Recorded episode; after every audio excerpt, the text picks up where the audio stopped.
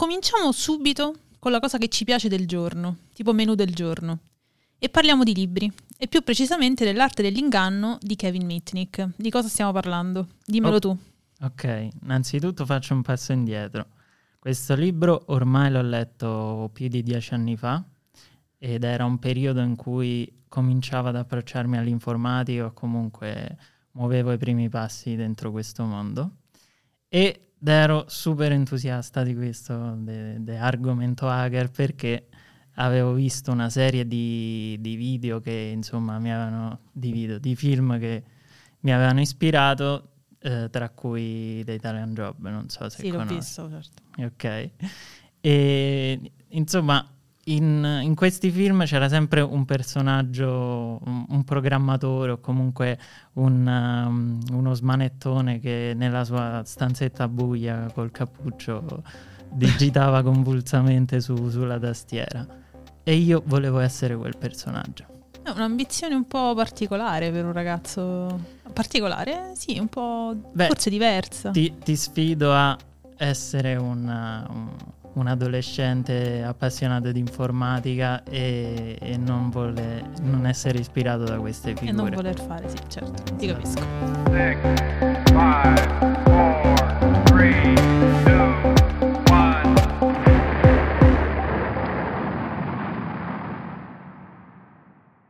E quindi co- cosa hai fatto? Cioè, nel senso, come hai detto, adesso voglio diventare io l'hacker più forte del mondo, o comunque essere come loro? E innanzitutto comincio a informarmi. Eh, faccio, faccio, delle ricerche su internet, eh, letteralmente scrivo chi è l'hacker più forte del mondo. Così, testuale. Esattamente.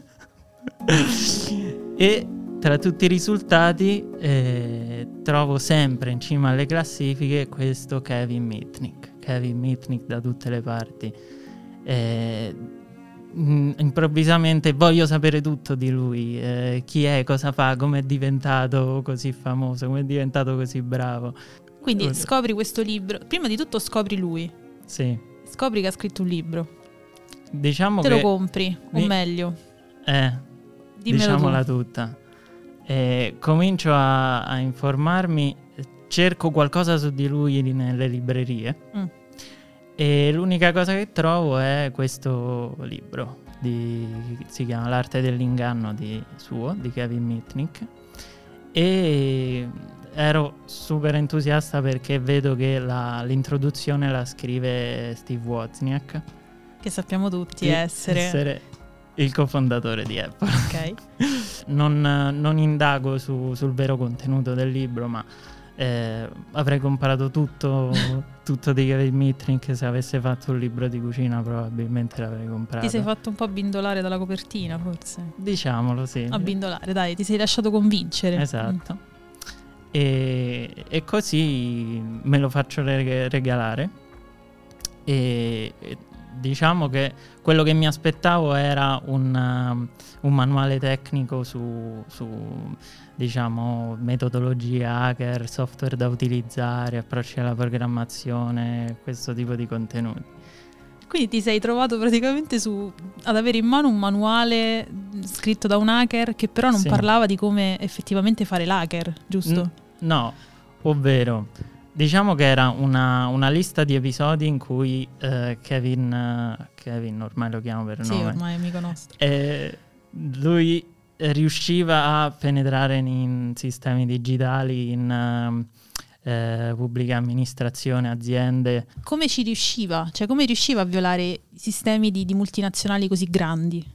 Eh, diciamo che lui eh, conosceva molto bene le infrastrutture digitali e i sistemi informatici e, e, poi utilizzava una serie di tecniche che si chiamano ingegneria sociale o uh, social engineering, che fondamentalmente è l'abilità di fingersi qualcun altro per estrapolare informazioni, password o accessi privilegiati a sistemi digitali.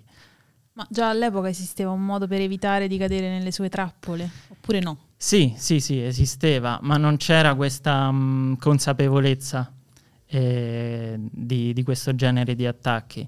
Diciamo che ad oggi sappiamo, abbiamo molte più informazioni, quindi basta formare un po' i, il dipendente E, per esempio, mh, gli si può dire di controllare la, la fonte di, chi sti- gli sta chiedendo queste informazioni. Quando ti chiedono qualcosa, no- contiamo fino a 10. Chi è questa persona che mi sta chiedendo informazioni, password e accessi credenziali eh, personali? Quindi oramai si hanno molte informazioni come- su come evitare questo- questa tipologia di attacchi. Quindi di non cadere nelle famose mail di phishing, nelle truffe. Esattamente, tra l'altro me ne stanno capitando un, un sacco questo periodo, non so come sia sì. possibile. Ma quindi lui possiamo definirlo un po' un truffatore, cioè un eroe truffatore. Eh, sì, di, di fatto eh, lui è stato, eh, è stato in prigione ed è stato Ah, accusato. proprio? Sì. Ebbene sì. È stato in prigione per 5 anni dal 95 al 2000 e quindi non possiamo dire che sia un eroe, ecco, Mm, ok. almeno secondo la- eh, il diritto statunitense. Ok, secondo la storia, diciamo. Esatto, però anche la stessa incarcerazione è stata molto controversa perché mh, eh, diciamo agli occhi della comunità hacker o comunque la comunità in- informatica era di fatto un punto di riferimento, un eroe quasi.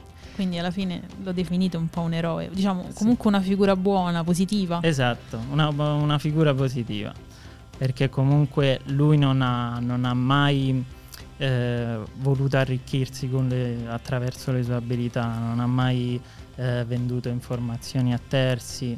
Diciamo che ehm, la sua figura era effettivamente quella de- dell'hacker buono, ecco, Mm. passa, Del il famoso smanettone, cioè era uno che alla fine... Esatto. Perché lo faceva? Perché era curioso, voleva capire come... Cioè cosa lo Beh, muoveva. quest- questo dovremmo chiederlo a lui, però dall'idea lo, che... lo intervisteremo prossimamente. Esatto, il prossimo- il prossimo po- podcast intervistiamo Kevin. Kevin. Eh, l'idea che mi sono fatto io è che eh, avesse un grande ego, quindi lui si, si poneva delle sfide personali e, e diciamo eh, a fronte di queste sfide cercava sempre di, as- di alzare l'asticella. Quindi ovviamente più alzi l'asticella più, più il rischio aumenta. E poi soprattutto ehm, era, era molto curioso, che poi eh, è un po' la, la caratteristica che mi, ha, che mi ha ispirato a me, perché questa curiosità che per lui era diventata veramente eh, un'ossessione, quindi questo approccio a chiedersi come funzionano le cose, come funziona quel- quell'infrastruttura digitale, que- quel- quei, quei sistemi. E quindi, eh, che poi tra l'altro è, è argomento dell'introduzione che fece Steve Wozniak, Mhm. Diciamo che l'introduzione sua era un po' un, um, un'ode alla curiosità e, e insomma questa è stata la cosa che più mi ha ispirato e, e che poi è per questo che faccio questo lavoro. ecco. Quindi ti ha portato un po' a fare delle scelte anche poi nella vita che effettivamente ti hanno portato dove sei. Esatto, esatto, sì. Immagina, allora c'è Kevin di fronte a te. C'è una domanda che gli faresti, c'è la prima che ti viene in mente. Eh, gli chiederei, eh, non avevi mai la sensazione di ehm, star facendo qualcosa di sbagliato in nome di questa, questa tua curiosità? Mm, credo che lui ti risponderebbe di no. Però aspettiamo, lo so. aspettiamo la sua risposta. Esatto, va bene. Six, five, four, three, two,